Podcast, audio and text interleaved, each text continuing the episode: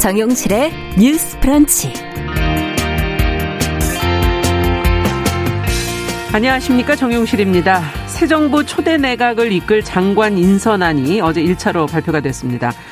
아, 전반적으로는 좀 다양성이 부족하다 하는 평가도 나오고 있는 가운데 면면을 보면은 어, 정치 경력이 많아서 익숙한 그런 인물도 있고요.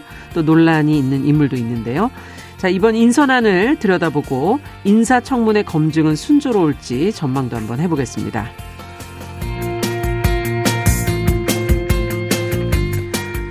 네, 6월 지방선거를 앞두고 공직, 정치 영역에서 여성의 대표성을 높이기 위한 공천 확대 필요성이 지금 제기가 되고 있죠. 최근에 국가인권위원회가 국회에 이와 관련된 권고를 한 바가 있는데요. 여성 공천을 늘려야 하는 이유는 무엇인지 그 방안은 무엇인지 전문가에게 자세히 들어보도록 하겠습니다. 자, 4월 11일 월요일 정용실의 뉴스 브런치 문을 엽니다.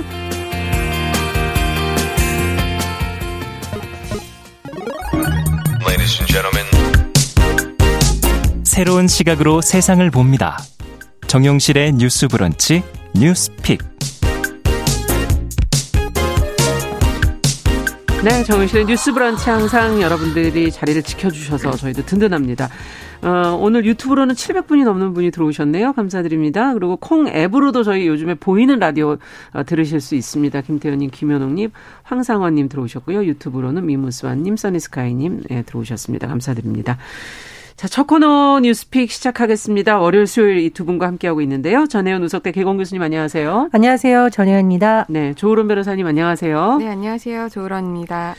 자, 앞서 말씀드린 그 새 정부 장관 1차 인선안이 이제 발표가 됐습니다, 어제. 어떤 인물들이 이제 후보로 지명이 됐는지, 평가는 지금 어떻게 나오고 있는지, 먼저 조론 변호사께 좀 정리를 부탁드릴까요? 네, 어제 윤석열 당선인이 이제 8개 부처 장관 후보자를 지명을 했습니다. 네. 경제부총리 겸 기획재정부 장관에는 추경호 의원, 그리고 국방부 장관은 이종섭 전 합참차장, 문화체육부 관광부 장관의 박보균 전 중앙일보 편집인, 네. 보건복지부 장관의 정호연 전 경북대 병원장, 음. 그리고 지금 폐지를 한다라고 했던 여성가족부에도 장관을 지금 지명한 상태인데요. 네. 김현숙 숭, 숭실대 경제학과 교수를 임명했습니다. 음. 그리고 산업통상자원부 장관에는 이창양 카이스트 교수, 국토교통부 장관에는 원희룡 인수위 기획위원장이 내정이 됐고요. 그렇죠. 또 과학기술정보통신부 장관에는 이종호 서울대 반도체 공동연구소장이 음.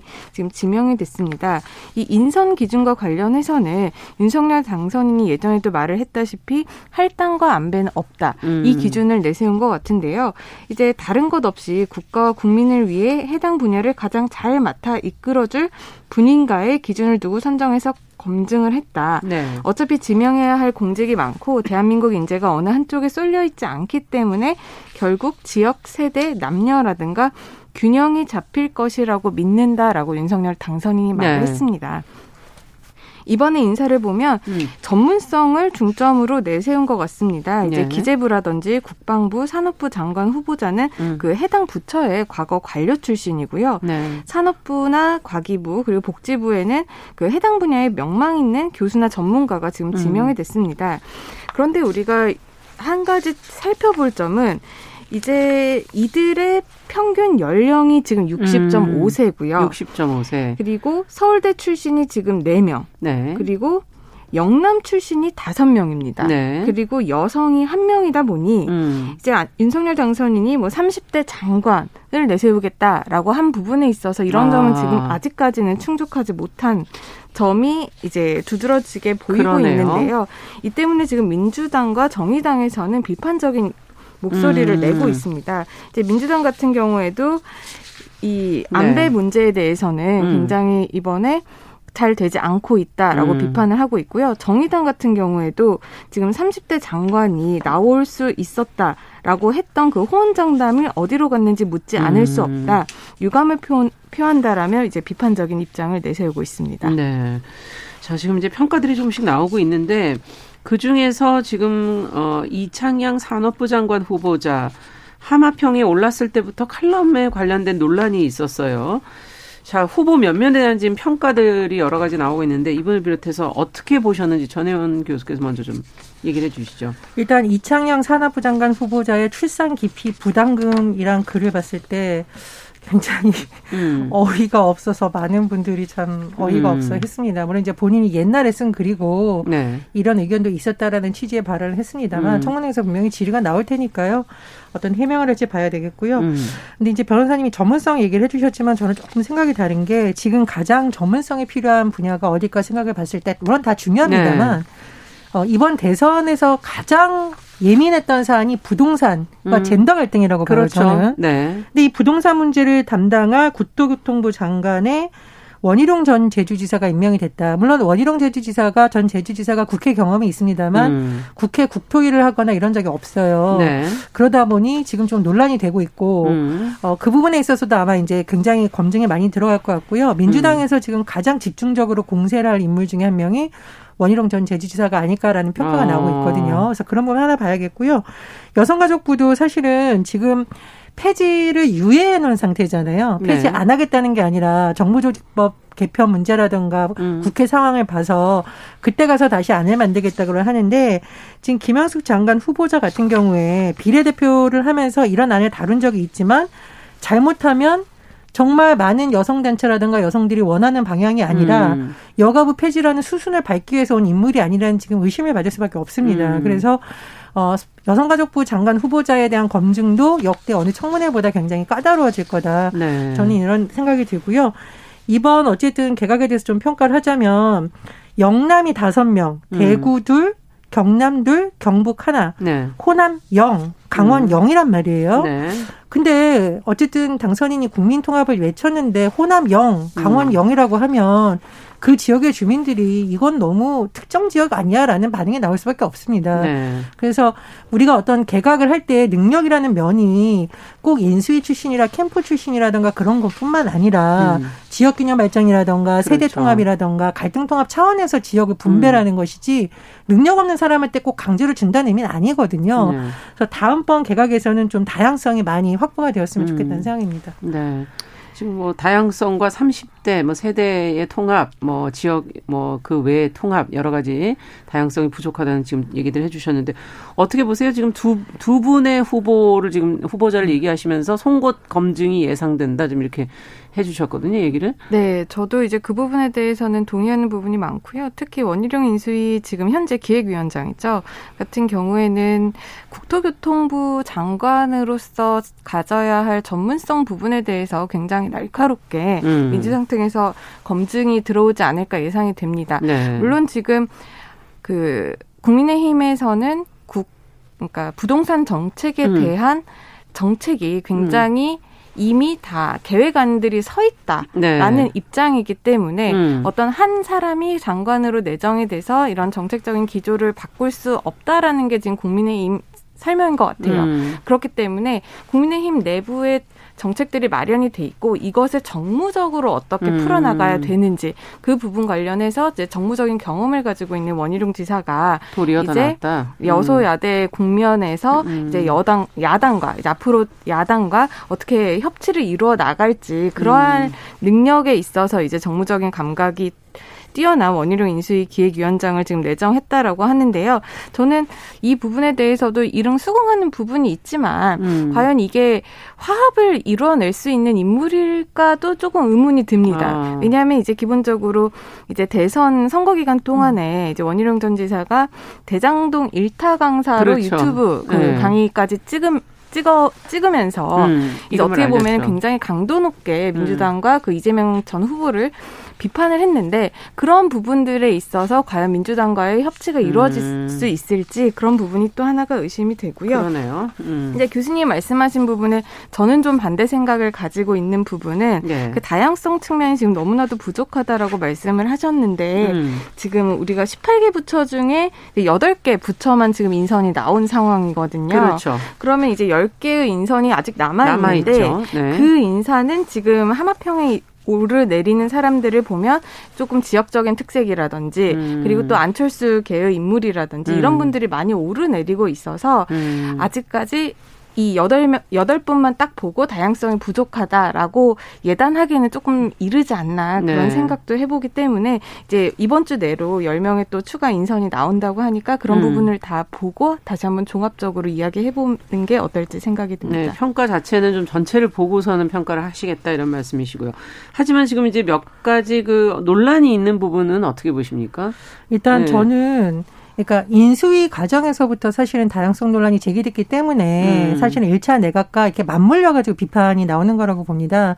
인수위 자체가 서운함이라고 음. 해서 여성 위원들 너무 적고 네, 서울대 50대 남성인데 음. 1차 개각도 이렇다 보니까 아마 우려가 더 커졌는데 뭐 교수님 말씀처럼 앞으로 좀 봐야겠습니다.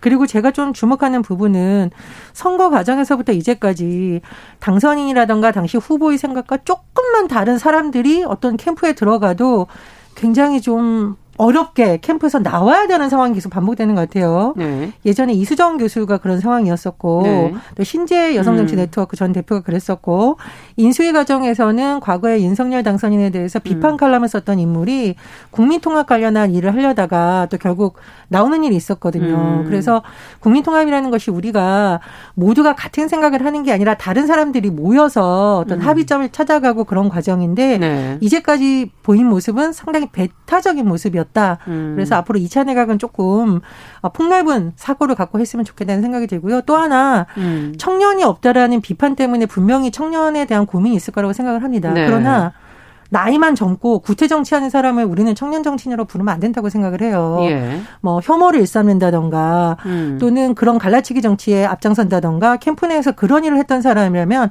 안 하기만 못하다. 음. 그래서 청년 정치인을 발탁하려는 시도가 있다면 매우 좋지만 음. 그에 못지않게 어떤 청년 정치인이냐도 굉장히 중요한 기준이 될 거라고 봅니다. 네, 네 저도 교수님 음. 의견에 지금 적극 공감한 부분이 그 청년 부분에 대해서 교수님께서 정말 잘 짚어주신 네. 것 같은데 이번 인 선에도 청년이 없기 때문에 윤석열 당선인이 대선 공약이나 대선 선거 그렇죠. 과정에 있어서 뭐 30대 장관이 뭐 여러 명이면 좋겠지 않느냐 이런 음. 발언도 하신 있었죠. 걸로 기억이 되는데 음. 이번에 30대 장관 지금 지명된 게 없잖아요. 아직까지는. 음. 그렇기 때문에 분명히 30대 장관이나 어떤 인선에 대해서 고민을 할 것인데 교수님도 말씀을 하셨지만 이 30대 가 음. 30대라는 나이만으로 어떻게 지명이 아. 되고 인선이 되는 게 중요한 게 아니라 예. 그 사람이 정말 전문성을 네. 가지고 있는지 음. 그리고 정치적으로 정말 편협하거나 음. 어떤 어 정치적으로 너무나도 음. 극단적인 음. 사고를 가지고 있는지 음. 사실 이렇게 정무적인 감각 이 어느 정도 있는지 음. 그리고 국민을 화합과 통합의 방향으로 이끌어 갈수 그렇죠. 있는 그런 인물인지 모든 점을 다 점검을 해서 30대 음. 장관을 내세워야지 단순히 나이만으로는 국민들도 이해를 하고 음. 수긍하기는 어려울 거다 이렇게 생각을 합니다. 남은 부처가 지금 이제 한 10개 정도 있다고 음. 말씀해 주셨고 어디에 30대 장관의 가능성이 있다고 보시는지 그리고 또 어, 지금 몇 가지 조건들을 서로 지금 얘기를 해주셨는데 어떤 것을 또 앞으로 기대하시는지 이런 것도 좀 들어봤으면 좋겠네요. 일단 행정안전부 쪽은 사실은 관료 출신들이 많이 발탁이 되고 거기에 대한 부담이 좀 적을 수가 있습니다. 그래서 네. 그쪽으로 아마 30대 장관의 발탁할 가능성은 없다고 보고요. 그렇죠. 제가 보기에는 예. 어, 중소벤처기업부라든가 다른 부서가 있는데 문제는 음. 지금 정부 조직 개편이 예고되어 있기 때문에 아. 자칫하면 또 한시적 자리에 30대 젊은이를 발탁 했을 때 사실 그것도 좀 논란이 될 수가 있거든요. 아. 예, 사라질 수 있는 부서에 그렇죠. 예, 예. 배치를 한다면 그건 더 논란이 커질 네네. 수도 있다. 그리고 그런 부분도 잘 봐야 되고 음. 외교 분야 같은 경우에도 사실은 고도의 전문성이라든가 외교 그렇죠. 안보 분야가 한 세트이기 때문에 음. 실무 경험이 너무 적은 인물을 발탁하기는 좀 부담이 있을 거라고 봅니다. 맞습니다. 그래서 그런 식으로 추려보면 몇 개 안 될 거라고 봐요. 음. 근데 어쨌든 전문성도 있고 뭐 좋은 의지도 있고 다 저는 좋다고 생각을 하는데 지금 국민의힘에서 예전에 젊은 인재들을 영입할 때 좋은 사람들이 들어왔겠지만 일부는 나중에 굉장히 좀 호된 검증제를 음. 통과하지 못하고 오히려 논란만 일었습니다. 그래서 이번에는 그런 사례 때문에 거봐라 젊은 사람들 쓰니까 그런 일 나지란 말 나지 않도록 잘 검증을 해서 좋은 후보를 좀 내세웠으면 음. 합니다. 네, 어떻게 보세요? 네, 저도 이제 물론 이제 고도의 전문성을 음. 가지고 있어야 한다라는 입장에서 음. 이제 장관으로 내정되는 30대가 과연 그런 전문성을 가지고 있을지 그러니까요. 그리고 네. 그런 업무를 실제로 수행함에 있어서 다른 부처들과의 협력도 이루어낼 수 있는지 음. 이두 가지 능력을 굉장히 중점적으로 살펴봐야 될 것 같고요. 이제 저는 이제 만약에 30대 장관이 내정이 음. 된다면 뭐 외교부나 이런 부분은 교수님 말씀도 하셨다시피 요하는 네. 네. 그렇기 때문에 좀 어려울 것 같지만 이제 교육 분야에 있어서는 아. 이제 실제로 이제 초등학교, 중학교, 고등학교의 경험을 예. 그나마 예. 직접적 체감을 하는 세대가 음. 될 수도 있기 때문에 만약에 된다면 30대 장관 아니면 40대 장관이 네. 교육부 장관에 임명되는 것도 나쁘지 않을 수 있겠다. 아. 하지만 그 분야에 대한 전문 전문적인 지식과 다른 부처와의 협력적 협력을 네. 할수 있는 역량은 충분히 갖추고 있어야 될 것 같다라는 음. 생각을 합니다. 네. 자, 두 번째 뉴스로 좀 가보도록 하죠. 어, 저희가 많이 방송을 해드렸던 내용이어서 이게 아직도 안 됐나, 어, 또 얘기를 해야 되나 하는 그런 생각이 들 정도인데, 지금 낙태죄 헌법 불합치 결정이 나온 지가 지금 오늘로 3년이 됐습니다. 어, 형법상 낙태죄 처벌 조항이 효력을 잃은 지도 벌써 1년이 또 지났고요. 그런데 후속 입법이 시간 내에 지금 계속 되지가 않아서 어, 우려가 커지고 있고 지금 공백 상태나 마찬가지거든요. 어제 이제 이, 이와 관련된 이제 집회가 열렸는데 이 내용 좀 들여다보면서 지금 뭐, 무엇이 마련이 돼야 될지도 좀 생각을 해보죠. 정 교수님께서 좀 해주시죠. 제가 이 아이템을 음. 다룰 때마다 가슴이 정말 답답한 게 왜냐하면 네. 저희도 이 아이템을 여러 번 다뤘는데 네. 아직도 이게 뭔가 제대로 안 되고 있습니다. 좀 음. 시간 순으로 접, 짚어보면 2019년 4월 11일 지금으로부터 3년 전에 헌법재판소에서 낙태죄를 규정한 헌법에 대해서 헌법 불합치다라고 결정을 했고요. 네. 2020년 말까지 즉 2020년 12월 31일까지 법을 개정하도록 했습니다. 그런데 이게 2021년 1월 1일 0시부로 낙태죄는 없어진 거죠, 그렇죠. 사실상. 네. 처벌이라던가 이런 법은 사라졌지만 대체 입법 이외할 수 있는 것에 대해서는 논의가 좀 제대로 안 됐는데요. 네. 정부에서 임신 14주까지는 전면 허용하고 15주에서 24주에는 조건부 허용, 25주부터는 처벌하는 내용의 형법 개정안을 만들었는데 네. 이게 이 주수를 제한해 둔 거잖아요. 네. 이게 당시 여성단체에서 굉장히 좀 반발했습니다. 그리고 네. 여성단체의 경우에는 뭐냐면 이건 사실상 기존의 낙태죄를 그대로 적용할 가능성, 위험성이 음. 있다라는 거였고요. 하지만 종교계는 거꾸로 생명 경실을 부추기시다면서 양측이 다 반발했었는데 네. 어쨌든 이 개정안이 국회에서 제대로 논의가 안 되고 더 중요한 것은 뭐냐면 우리가 그러면 앞으로 이 법을 낙태죄라는 것이 음. 없어지는 이후에 그러면 현장에서 발생한 혼란이라든가 네. 여성들의 건강 문제라든가 이런 게 예상이 됐었기 때문에 그에 관련한 대체 입법 작업을 해야 된다는 주장이 음. 많이 나왔습니다. 그런데 그렇죠. 그게 잘 안 됐다라는 거죠. 예. 그래서 지금 어제 어 단체들이 모였습니다. 그래서 여성단체, 보건단체 등이 모여서 음. 기자회견을 하면서 강조한 바는 뭐냐면요. 첫 번째로 관련 제도에 대한 논의가 제대로 안 되다 보니 임신 중지에 관해서 병원에서 자의적 판단을 하고 있다. 그러니까 뭐안 해준다던가 음. 굉장히 위험한 듯 음. 한다던가 뭔가 지금 기준이 없는 상태이기 때문에 거기에 대한 논의가 돼야 된다라는 거고요. 음. 두 번째로 해외 다수 국가에서는 지금 임신 중지약 먹는 네. 어, 약이 있는데 어, 우리나라에서도 이것을 유통하게 해달라고 계속 전문가들이 요청을 했습니다. 그럼 이게 안 되다 보니 어떤 일이 일어나냐? 사람들이 온라인을 통해서 불법으로 이걸 구매, 구매하거나 그게 불법이 되는 거죠. 그렇습니다. 네. 이제 해외에 가서 잘 모르고 이것을 구매해 온다는 건데 네. 그러느니 차라리 정확한 정보를 주고 음. 식약처에서도 이에 대한 심의를 좀 서둘러 달라는 요구가 음. 나오고 있습니다.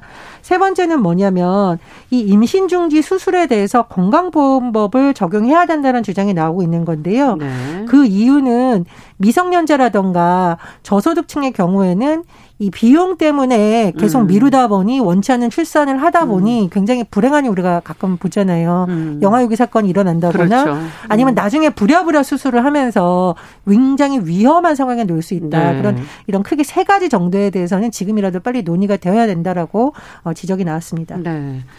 자, 지금 뭐 말씀해 주신 것처럼 정부와 국회가 너무 방관하고 있는 것 아니냐 하는 그런 답답함을 느끼시는 분들이 많다. 지금 얘기해 주셨는데 어떻게 돼야 될까요? 지금 어 후속 입법 논의가 과연 언제쯤 이루어지게 될지 뭐 가능성은 있다고 보시는지 또 입법 공백으로 지금 여러 가지 문제들이 발생한다라고 말씀해 주셨고 짚어주신 거 외에 혹시 또 더 중요한 부분 놓친 건 없는지 네, 두분 말씀 더 들어보죠. 교수님께서 말씀을 해주셨다시피 후속 입법이 2020년 10월경에 이제 입법 예고가 되었습니다. 네. 그런데 이게 그 당시에 그 사회 개 각층의 반발로 인해서 지금 현재까지 아무런 논의가 그렇죠. 이루어지지 못하고 작년 2월에 음. 이 소시원 소위원회 심사 단계에 지금 머물러 있거든요. 네. 그러니까 지금 2월에 머물러 있는 게 1년이 지나고서도 지금 계속 머물러 있는 음. 상태입니다. 논의가 되지를 못하고 있는 상황인 거죠. 네. 그러다 보니까 지금 헌법지 불합 헌법 불합치 결정으로 이제 형법의 형사 처벌 조항은 없어졌는데 음. 이 부분에 대한 어떤 구체적인 기준이 없으니까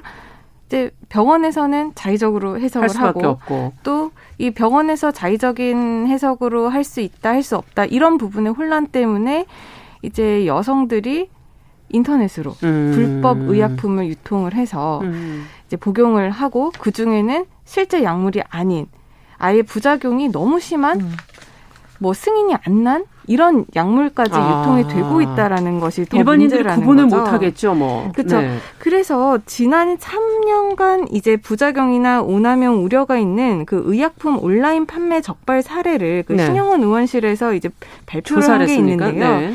이제 온라인에서 불법 그 의약품 판매 적발 사례가 3년 동안 16,809건이었어요. 아. 그런데 이 중에서 임신 중단 의약품이 5,833건입니다. 반 그러면 전체의 한 40%가 네, 이 임신 예. 중단 예. 의약품을 불법으로, 불법으로, 이제 온라인으로 구입을 한다는 거죠. 그리고 한국여성정책연구원에서도 그 최근 보고서를 발표한 게 있는데 최근 5년 이내 임신 중단 경험이 있는 사람 602명 중에 네. 31%가 그 의약품을 아. 불법으로 구입을 해서 임신을 중단했다라는 발표가 있습니다. 네. 그러다 보니까 교수님께서도 말씀을 하셨지만 여성들이 물론 병원에 가서 임신 중단 수술, 뭐 음. 시술을 하는 것도 원하고 있지만 실제로는 이 의약품에 접근이 쉽고 복용 방법이 쉽기 때문에 음. 이 부분에 대한 니즈가 점점 늘어나고 있다라는 거예요. 음. 하지만 그럼에도 불구하고 이 부분과 관련된 규제라든지 뭐 어떻게 해야 된다 이런 제도 같은 것들이 법으로 만들어지지 않으니까 음. 불법적으로 온라인으로 유통을 해서 더 부작용을 낳게 된다라는 음. 겁니다. 그리고 제가 약사분이랑 의사분들에게 음. 예. 좀 여쭤봤어요. 네. 그러니까 이 의약품이 사실상 대부분의 많은 나라에서 실제로 승인을 받고 음. 사용을 하고 있는 의약품이라고 합니다. 네. 그 의약품 중에 하나가 지금 미프지 미소라는 네. 그 약품인데요. 지금 30년간 76개국에서 사용 중이 고 음. 이게 또 세계 보건기구 WHO에서 2005년에 음. 이 약을 필수 의약품으로 지정을 했다라고 합니다. 네. 그러면 이 약 이 안전하냐? 음. 그럼 그냥 온라인으로 불법 유통해도 먹어도 되는 음. 게 아니냐라고 생각을 하실 수도 있잖아요. 이미 승인이 그렇죠. 난 거니까.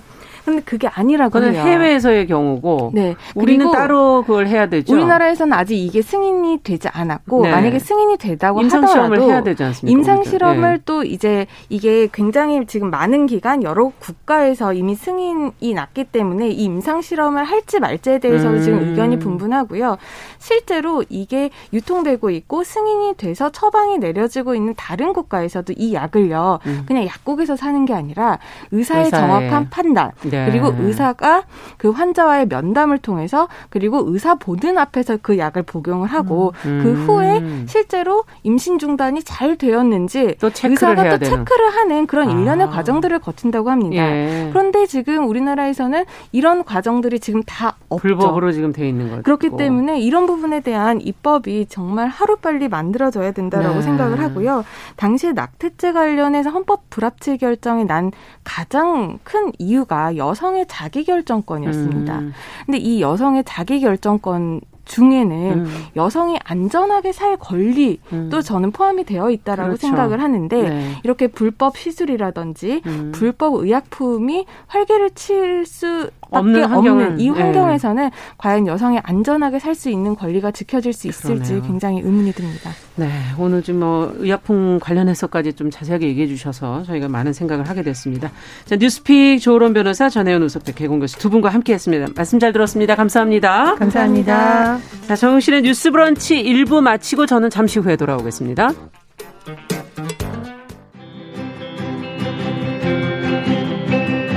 누군가는 아깝다고 생각할 우리 사회의 다양한 비용들과 푼돈들, 음. 삶의 전선에서 음. 최선을 다하고 살아가는 우리의 모습도 제 몫에 맞는 평가와 그에 합당한 시선이 좀 필요한 시점이 아닌가 하는 생각을 해충이다, 이충이다 이거는 네. 순전히 사람의 그 아. 잣대로 이야기를 하는 거예요. 음. 곤충이 우리 사람보다 몇 억 년 먼저 지구에 나왔거든요. 호모 사피엔스의 선배다 이렇게 얘기를 해요.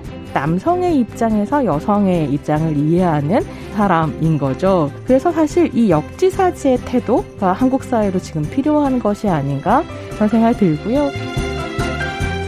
세상을 보는 따뜻한 시선. 정용실의 뉴스 브런치.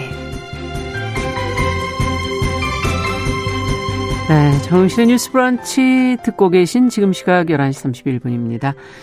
자, 월요일에는 저희가 한 가지 주제를 좀 자세히 다뤄보는 인터뷰 시간, 월요 인터뷰 시간 준비하고 있습니다.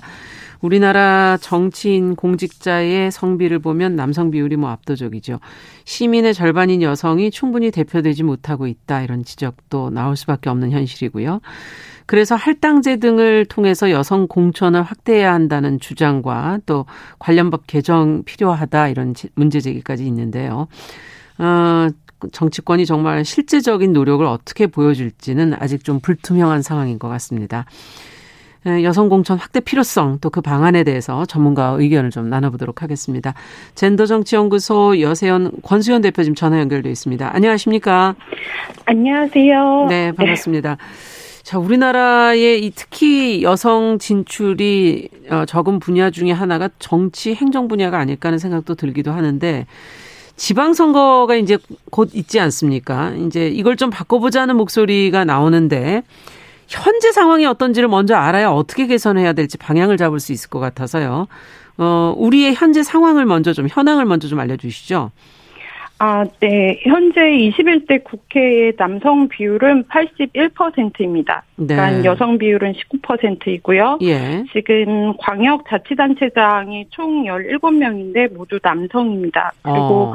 기초자치단체장은 총 226명인데 이 중에서 남성이 218명으로 96.5%를 차지하고 있습니다. 네. 다시 말하면 여성 기초자치단체장은 3, 8명 뿐입니다. 음, 그렇군요. 선진국은 어, 떤가요 좀 뭐 비교도 해가면서 들여다볼까요? 아니면 더 내려가서 더 볼까요? 의원들.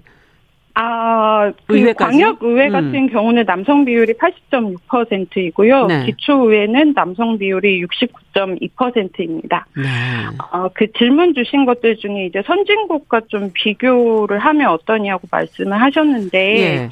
그 190여 개 국가를 대상으로 이제 매달 조사를 진행을 하고 있는데요. 네. 그 190개 국가들 중에서 여성 의원 비율이 40%를 넘고 이미 넘는 국가가 11개이고 예. 그 국가들 중에는 뭐 뉴질랜드나 스웨덴, 핀란드, 음. 노르웨이, 스페인, 스위스, 벨기에 등과 같은 국가들이 있습니다. 네. 그리고 뭐 30% 이상인 국가도 있는데 거기에는 우리가 잘 아는 프랑스나 이탈리아, 독일, 영국 같은 국가들이 여성 의원 비율이 30% 이상을 넘고 있습니다. 네, 이건 몇 개의 국가가 해당되나요? 여기는 많나요? 네. 여기는 숫자가?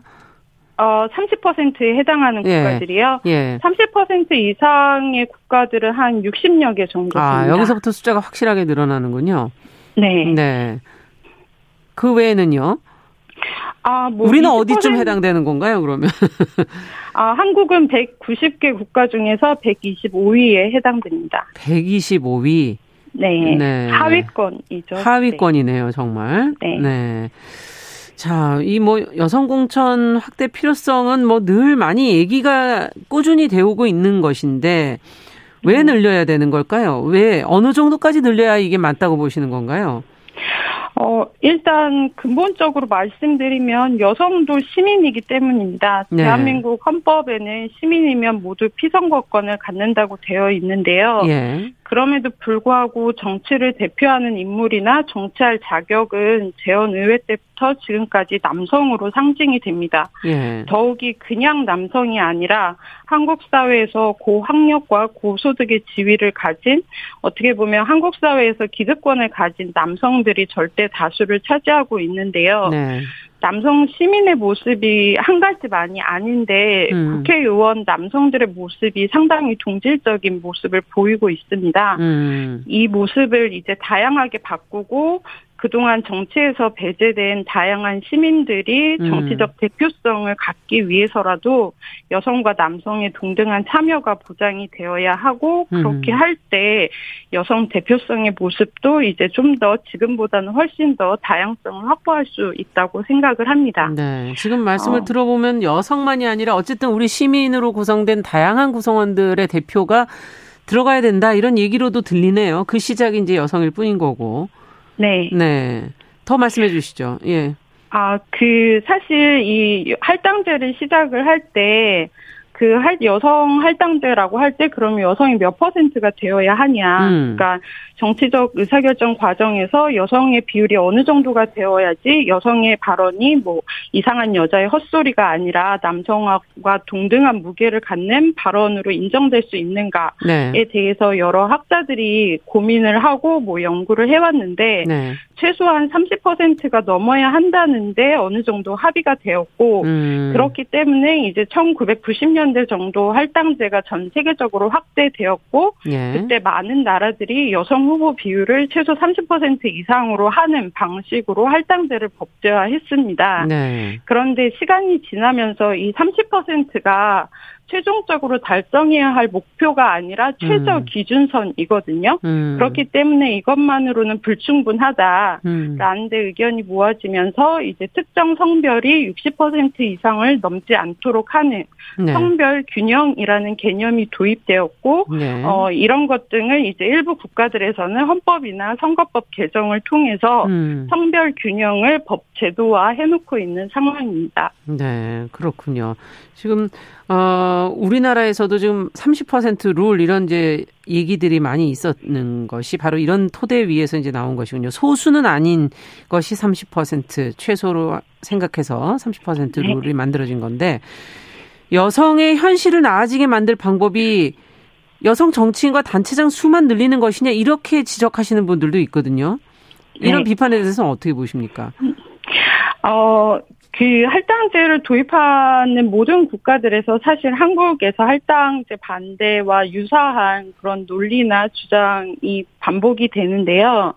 그 능력이라는 지점에서 좀 말씀을 드리면 네. 이제 할당제를 도입하면 뭐 능력 없는 여성이 국회에 진입을 하게 된다 이런 얘기를 많이 하는데 네. 그래서 학자들이 이제 할당제를 통해 정치에 진입한 여성들의 능력과 음. 그렇지 않은 방식으로 진입한 여성과 남성의 능력을 비교를 해보았는데 예. 능력 측면에서는 차이가 없거나 오히려 할당제를 통해 진입한 여성이 뭐 더 능력이 있거나 자격 있는 것으로 나타났다는 연구 결과들이 상당히 많고요. 네. 특히 스위, 스웨덴 사례가 상당히 흥미로운데 어떤 건가요? 스웨, 어, 네. 스웨덴에서도 이제 할당제를 도입하고 나서 할당제 이전과 이후에 여성과 남성 의원의 능력이 어떻게 변했는지를 분석을 했는데 네. 여성의 경우에는 크게 차이가 없는 반면에 오히려 남성 의원의 능력이 그 할당제 도입 이전보다 그 이후에 높아진 것으로 나타났습니다. 음. 이러한 결과가 의미하는 바는 네. 이제 여성의 경우는 할당제 이전이나 이후나 언제나 남성보다 더 높은 능력을 요구받았고 음. 사실 그 능력을 통과한 여성들이 정치에 진입해 왔다는 걸 이제 말해주는 측면이 있고요. 네. 남성이 어, 높아진 것은요? 어, 그거는 이제 할당제를 도입을 함으로써 이제 남성들도 능력의 검증을 받게 된 거고, 음. 그 남성들도 이제 검증을 받음으로써 남성의 능력이 전반적으로 이제 향상되는 음. 그런 결과를 가져왔다는 점에서 최근 한국 사회에 이제 능력주의에 기초한 음. 공정을 많이 이야기하는데 네. 스웨덴 사례는 이제 할당제가 어, 성평등뿐만 아니라 능력주의에 기초한 어떤 공정을 동시에 음. 달성할 수 있는 음. 아주 유용한 제도라는 것을 보여준다고 생각을 합니다. 네. 그렇다면 어떤 방안이 구체적으로 좀 필요할까요? 최근에 보도되는 것을 보면 어, 공직선거법 제47조 개정을 언급하는 경우가 많은데 이 조항을 어떻게 바꿔야 된다는 것인지. 어, 어, 47조 4항이 네. 지역구 후보의 30% 이상을 여성으로 추천하도록 노력해야 한다라는 조항이 있습니다. 네. 이 노력해야 한다라는 것은 권고 조항이기 때문에 정당들에게 강제력을 전혀 갖지 못하고 따라서 지금까지도 정당들이 이러한 노력을 하고 있지 않습니다. 음. 그러니까 정당의 자율성에 더 이상 맡길 수 없기 때문에 이 조항을 의무 조항으로 바꾸거나 앞에서 말씀드렸던 특정 성별이 60% 이상이 되지 않도록 한다라는 성별 균형 조항으로 바꾸자는 것이 여성들의 요구 사항입니다. 네. 그러면 국회에서 지금 이게 논의가 돼야 되는 거잖아요. 네. 네, 논의는 되고 있습니까? 어떤 상황인가요, 현재? 어, 전혀 논의되고 있지 않는 상황입니다. 아, 밖에서만 지금 이제 요구를 하고 있는 건가요? 국회 어, 안에서는 뭐 지금 요구만 네. 그러니까 요구도 있고 이미 여러 의원들이 네. 이 여성 할당제 개혁과 관련한 법안을 제출을 해놓고 있는데 네.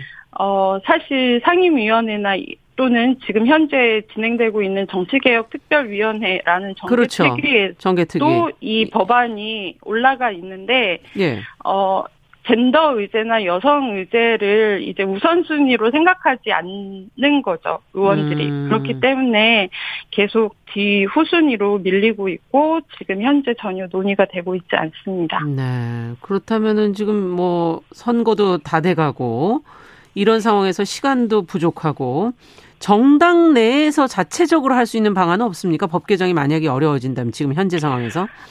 어, 앞에도, 앞에서 말씀드렸지만 정당 자율로 할 수 있으면 너무 좋다고 생각을 합니다. 그리고 네. 사실 서유럽 국가들 대다수는 정당 자율로 할당제를 실시를 합니다. 음. 근데 그리고 제가 알기로는 현재 더불어민주당과 국민의힘, 뭐 정의당 이런 정당들의 당원 당규에 공직선거법 47조 4항과 유사한 내용이 이미 오래전부터 있어요. 명시가 네, 이미 명시가 되어 있는데 그 것들을 지금까지 지키지 않았기 때문에 어. 예, 더 이상 정당 자율에 맡길 수 없고 그렇기 때문에 이제 법으로 해야 된다라는 이야기를 하고 있는 것입니다. 아 그렇군요. 이미 다 명시돼 있는데도 그걸 제대로 지키지 않는 거군요. 네. 아 지금 더불어민주당은 뭐 지방선거에서 기초 단체장 후보를 전략 공천할 때 50% 이상을 청년과 여성으로 구성하는 방안을 지금 권고하기로 했다 그러고 국민의힘에서는 지금 당내 공천 자격 시험에서 청년, 정치 신인 뭐 이런데 가산점을 부여하겠다 이런 얘기가 지금 현재적으로는 나오고 있거든요. 이두 네. 어, 당의 반응 어, 나온 저, 내용들에 대해서는 어떻게 보십니까? 이런 움직임을 어떻게 지금 받아들이고 계십니까?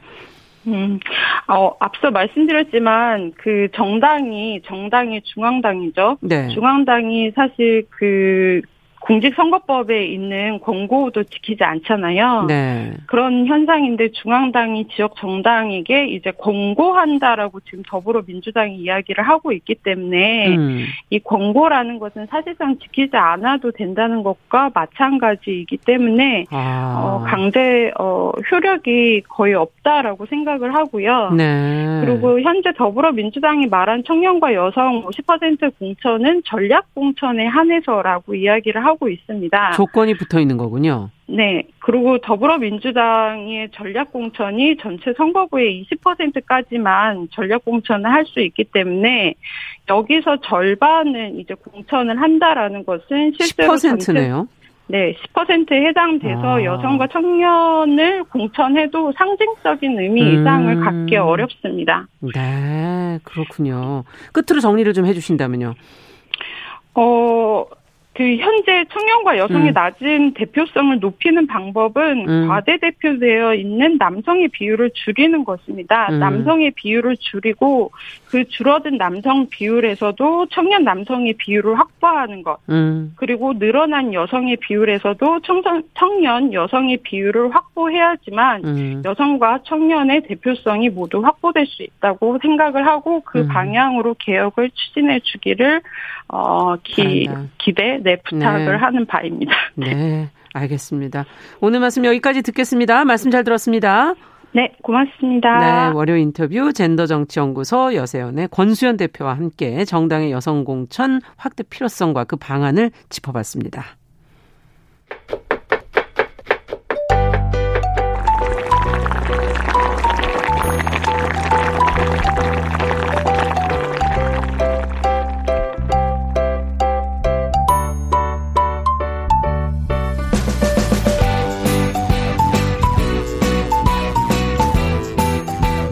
건강한 식탁 시간입니다.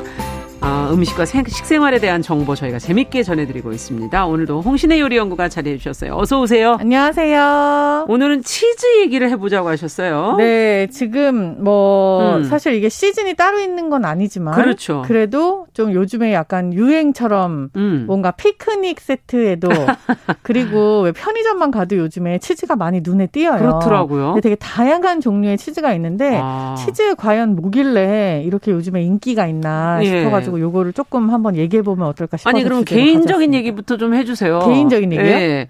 홍신의 요리연구가는 어떤 치즈를 아. 좋아하세요? 어, 저는 사실 치즈를 되게 좋아하는 편인 것 같아요. 네. 제가 모든 발효 음식을 다 좋아하지만 제가 치즈를 일단 먹는 때 음. 해장. 이게 이상하게 네. 어, 종류 불문하고 음. 약간 따끈하게 녹인 치즈들. 그렇죠, 맛있죠. 네, 네, 이런 것들은 네, 너무 좋더라고요. 뭐술 음. 마신 다음 날도 좋고 피곤하거나 음, 피곤할 때 네, 조금 몸이 약간 컨디션이 안 좋다 싶으면 아. 저는 생각나는 게 치즈 음. 녹인 거. 뭐 예, 빵에 뭐 샌드를 먹거나 먹거나. 피자를 막 치즈를 네 개를 아. 얹어가지고 먹는다거나 피자가 빵에 정말 치즈가 얹어져 있는 거죠. 그렇죠, 그렇죠. 네. 따끈하게 구워진 음. 이런 거 좋아하는데요. 치즈를 뭐 종류로 따지자면은 전 진짜 뭐 구분하지 않고 다 먹지만 아. 어 약간 이거를 일명 발냄새 치즈라고 하죠. 블루 치즈 중에 아, 가장 그 냄새가 강한. 네, 고르곤졸라 치즈라는 아, 그것도 강하더라고요. 네, 이런 네. 것도 맛있고 음. 또 제가 좋아하는 게 모짜렐라 중에 네. 그 스카 모짜라 그래가지고 훈연을 한 모짜렐라가 있어요. 어, 그런 게 있어요. 조금 더 숙성을 많이 하는 거죠. 모짜렐라는 약간 음. 생치즈 계열이기는 한데 숙성을 많이 네. 안 하는. 네. 근데 이거를 훈연을 한번 해서 아. 겉을 약간 좀 딱딱하게 만들어서 향이 음. 이렇게 오크 향이 살짝 나는. 음. 음. 그런 게 있거든요. 음. 이게 아주 기가 막히게 맛있습니다. 그렇군요. 네. 정말 종류가 다양하군요. 다양하죠. 네. 근데 치즈라는 게 뭘까요? 지금 말씀해 주신 걸 들으면서 해장이라든지 피곤 이건 결국은 단백질의 보고라는 맞아요. 거, 뜻인가? 단백질, 네. 당 성분 다 굉장히 네. 균형을 맞춰서 가지고 있는데 치즈가 과연 뭐냐? 음. 이거 되게 원론적인 질문이지만 기본적으로는 알고 가야 되잖아요. 원유를 이제 만든 원유를 어떻게 상태를 만든 음. 거예요. 그러니까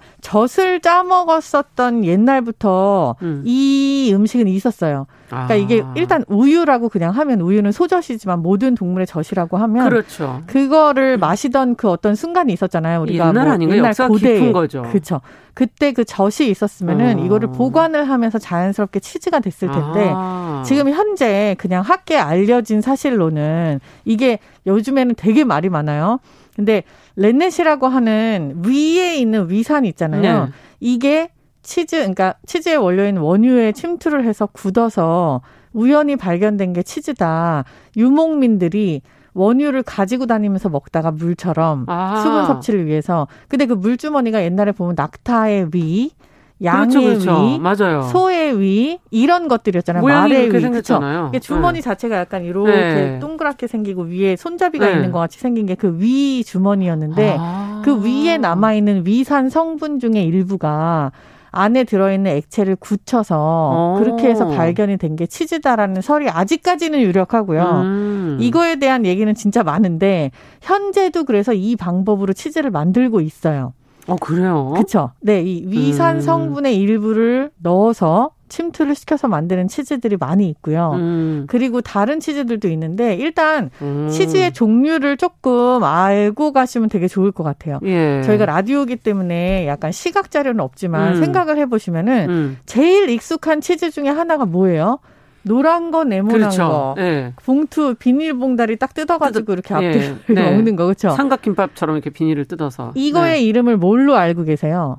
치즈 체다 치즈. 체다 치즈. 그렇죠. 노란 체다 치즈, 네. 하얀 체다 치즈 이렇게 알고 음, 계시잖아요. 네. 근데 사실 체다는 체더라고 하는 영국의 지방 이름이고 아. 이쪽에서 생산한 치즈를 가공한 데서 비롯된 게 이거예요. 아. 제가 무슨 말씀을 드리는 거냐면은 치즈라고 알고 있는 여러분들이 알고 있는 것들이 다. 대부분 치즈가 아니고요.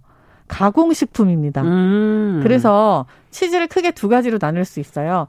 발효를 한 자연 발효 치즈가 네. 있고 그리고 가공 치즈 음. 이렇게 크게 두 카테고리가 아, 있어요. 가공 치즈가 있군요. 가공 치즈라고 하는 거는 약간 라면 비슷하다고 생각을 하시면 돼요. 어. 이거는 치즈의 맛과 향, 풍미를 가질 수 있게끔 가공을 한 거예요. 어. 치즈가 함유가 되어 있는 것도 있고 퍼센테이지가 어느 정도 조절이 돼서. 아 그러면 얘는 치즈가 아니었군요. 스낵인 거죠. 스낵이군요. 네, 그렇죠. 그래서 이제 치즈인 경우들은 생치즈를 아. 말을 하는 거고요. 그러니까 치즈가 원래 발효해서 만드는 거니까 그래서 발효 치즈와 가공 치즈 이렇게 두 개로 나뉜다. 야, 발효 치즈 같은 경우는 다 치즈인 줄 알고 그쵸, 다 치즈인 줄 알고 치즈자가 붙어 있으면 발효 치즈 같은 경우에는 냉장고 이외의 장소에서 발견될 일이 잘 없어요. 음. 이게 또 이제 구분 방법이기는 구분 하고 방법이. 그리고 자연 발효 치즈, 뭐 발효 치즈 음. 이렇게 음. 뒷면을 돌아다 보면 써 있습니다. 아. 가공 치즈의 카테고리는 반드시 가공 치즈라고 명시가 되어 있어요. 있어요. 네. 이거는 이제 첨가물이라든지 만드는 음. 방법에 따라서 좀 다른 거예요. 그러면 치즈는 어떻게 만드는 건데요? 어떻게 하면 앞서 위산 그렇죠. 근데 그 위산을 집에서 만드시는 분은 보니까 식초를 넣는 거예요. 맞습니다. 네, 산 성분이 들어가면은 네. 수분하고 유장 뭐 나머지 단백질 음. 성분들이 이제 굳어서 아. 우리가 한동안 그 커피 프림 그렇죠. 성분 중에 하나인 카제인 나트륨 얘기를 네. 되게 많이 한 적이 있는데 맞아요. 이 카제인이 단백질 성분이에요. 음. 이 우유에 들어 있는 거거든요. 그렇죠. 이거를 분리를 해서 먹는 거예요. 음. 그러니까 수분을 빼고 나면은 요 단백질이 남는다는 그쵸. 소리인 거죠. 네. 이게 그러니까 약간 응축된 음. 영양제 같은 느낌으로 치즈를 보시면 되고 우리나라 사람들의 대부분이 유당 소화 장애가 되게 많잖아요. 그래서 우유를 잘 안 드셔서 우유가 잘 안 팔린다 뭐 이런 얘기가 네. 있었죠. 한국이나 네. 동양 사람들이 약간 요런 유전자를 네. 가지고 계신 분들이 진짜 많은데 치즈의 경우는 유당도 어느 정도 성분이 좀 떨어져 나가기 때문에 음. 또 탈이 안 나시는 분들도 많아요. 치즈 드시고는 괜찮고 어떤 분들은 우유는 안 되는데 치즈는 된다 하시는 많죠. 분들이 그때 요자, 유당 소화장애 때문인데 아. 치즈가 이런 장점이 있어서 영양 성분을 그대로 섭취할 수 있는 그런 약간 아. 보약 같은 존재인 거죠. 네. 그러면은 치즈를 젖소의 우유로 만드나요? 뭐 어떤 분들은 물소, 뭐 양의 젖으로 치즈를 만든다 뭐 이런 모든 다 젖으로 다 됩니다. 어. 그래서 소젖 이제 우유젖, 음. 말젖, 양젖, 뭐 염소젖, 아. 뭐 이게 말씀드리면 진짜 뭐가 많은데 그렇게 그, 많았나요? 네, 큰 쥐의 젖으로 만든 어. 치즈는 엄청나게 비싸고요. 음. 그리고 뭐 알파카 젖, 뭐 낙타 젖, 진짜요? 모든 것이 다 돼요. 제가 몽골에 한번 갔더니 그 낙타 젖으로 만든 치즈를 그걸 또 말려요. 음. 그렇게 해갖고 주머니에 넣고 다니면서 과자처럼 오두둑 오두둑 먹더라고요. 아. 약간 이런 것들은 귀한 음식 중에 하나인 그렇군요. 거고 사실 단백질이나 칼슘 섭취의 원형이기 때문에 그 음. 그 유목민들한테는 필수적인 요소였겠죠. 음. 그래서 모든 젖으로 다 치즈가 가능합니다. 네. 음. 그럼 나라별로도 좀 뭐 차이가 있나요? 있죠. 우리나라에서는 치즈가 있을까요? 음, 글쎄. 그쵸. 우리나라는. 생각이 안 나는데요. 네, 네. 우리나라는 사실 젖소가 없었죠. 그렇군요. 네. 홀스타인 종이 들어온 거는 사실 그렇게 오래된 게 아니고, 아. 그렇다고 해서 누렁이 소가 젖이 안 나오니까 나오지만. 암소에서 젖이 그쵸. 나오죠. 그렇지만 그거는 송아지들을 키우기 위한 것들이었고, 아. 한국에서는 사실, 그러니까 이게 락자가 들어가는 거, 그러니까 타락죽. 네. 그쵸. 이게 치즈가 중국말로 깐 락이에요. 건조한 음. 우유. 우유. 네. 아. 근데 이게 이 우유라는 것 자체를 한국 사람들은 볼 수가 없었던 게 그냥 소를 동반으로 그 네. 일을 하는 동물로 키웠었기 때문에 소가 자라야 돼서 이걸 음. 사람이 먹진 않았던 거죠. 맞아요. 나머지 뭐 염소라든지 이런 음. 것들 사냥 뭐 이런 거 키우면 잠깐 먹기는 음. 했었지만 그런 것들을 보편화되진 않았으니까요. 그러면은 서양에서는 음. 이 유목민 문화들이 있었기 때문에 이 치즈들이 발달을 한 건데 음. 우리나라는 거꾸로 콩으로 만든 된장, 간장, 고추장. 그렇죠. 이게 이제 우리나라의 그렇죠. 우리나라의 네. 현실적인 단백질 음. 식품이었고 서양에서는 이거를 대비할 수 있는 게 단백질 우유로 우유. 만든 그쵸 음. 원유로 만든 치즈가 있었던 음. 거예요. 그러니까 이렇게 맥락을 같이 한다고 보시면 되고 나라별 치즈라고 생각하시면 사실 이탈리아 치즈가 우리나라랑 제일 가까워요. 오. 제가 아까 말씀드린 뭐 고르곤졸라라든지 블루치즈의 네. 일종 이게 다 이탈리아 쪽입니까? 그렇죠. 스카모짜, 모짜렐라 치즈도 마찬가지고요. 음. 이건 처음에 이제 물소젖으로 만들었다고 알려져 있지만 아. 소젖으로 다 만들 수 있는 거고요. 네. 이건 이제 저 그 소젖을 약간 굳힌 다음에 한번 열 처리를 한 거예요. 음. 음. 그렇기 때문에 겉에는 약간 주머니처럼 이렇게 싸져 있으나 네. 안에가 몽글몽글한 거죠. 네. 그리고 또 뭐가 있을까요? 피자 치즈, 이태리 치즈가 뭐 되게 많은데 지금 음. 갑자기 생각이 안 나요. 그러면은 미국이나 프랑스 뭐 스위스 이런 다른 나라는요? 스위스나 우리가 낙농 국가라고 알려져 있는 데다 뭐 에담, 고다 네. 치즈 이런 것들 네, 있잖아요. 네, 에멘탈 치즈, 에멘탈. 덴마크도 있고 뭐 되게 많은데 네. 우리가 흔히 미국 치즈라고 알려져 있는 게 크림 치즈가 있어요. 오. 크림 치즈는 프랑스의 브리 치즈를 따라서 만들다가 실패해서 만들어진 치즈예요. 아. 이게 이런 형태의 치즈는 원래도 있었을 텐데 음. 프랑스에 가면은 브리치즈라는 브리치즈가 전 세계 보들보들하잖아요. 그렇죠. 보들보들 안에는 약간 크리미한데 겉에 하얀 색깔 그 껍데기가 있잖아요. 그쵸. 거기에 보면 이렇게 격자 무늬가 쳐져 있거든요. 음. 그게 뭐냐면은 대나무에 널어 말린 자국이에요. 아. 그래서 이렇게 해서 한 6주 정도를 음. 숙성을 해가지고 만들어야 되는데 이거를 그 미국에 있는 그 필라델피아에 있는 어떤 낙농업자가 음. 어 자기도 이걸 만들겠다라고 음. 생각갖고 시도를 했는데 계속해서 그 겉에 있는 그 린드가 음. 안 만들어지는 음. 거예요. 근데 그거의 영향은 환경, 소금 뭐 여러 가지가 아, 있을 아, 수 있거든요. 우리나라도 뭐 맞아요. 청국장 장은 다 효모의 영향이니까. 맞아요. 근데 그걸 안에만 만들어지는 그 크림 형태만 먹어봐도 맛있어가지고 음. 이걸 제품화한 것들이 이제 크림치즈라고 알려져 있고. 야 시간이 지금 없는데요. 없는데요. 시간이 뭐 다음 주에 기본적인 것도 못했는데 아, 이 다음 주에 또 가야 되겠는데 치즈 얘기를. 치즈 치즈 뭐 요리가 맛있는 요리도. 게 많아서 다음 어. 주에는 이제 치즈를 요리. 좀 현실적으로 먹는 얘기를 좀 나눠볼까 합니다. 네, 기대를 하도록 하겠습니다. 오늘 치즈의 기본만 저희가 좀 알려드렸습니다. 건강한 식탁 홍신의 요리 연구가 함께했습니다. 말씀 잘 들었습니다. 감사합니다. 자, 정유실의 뉴스 브런치 월요일 순서도 같이 인사드리겠습니다. 저는 내일 오전 11시 5분에 다시 뵙겠습니다. 안녕히 계십시오.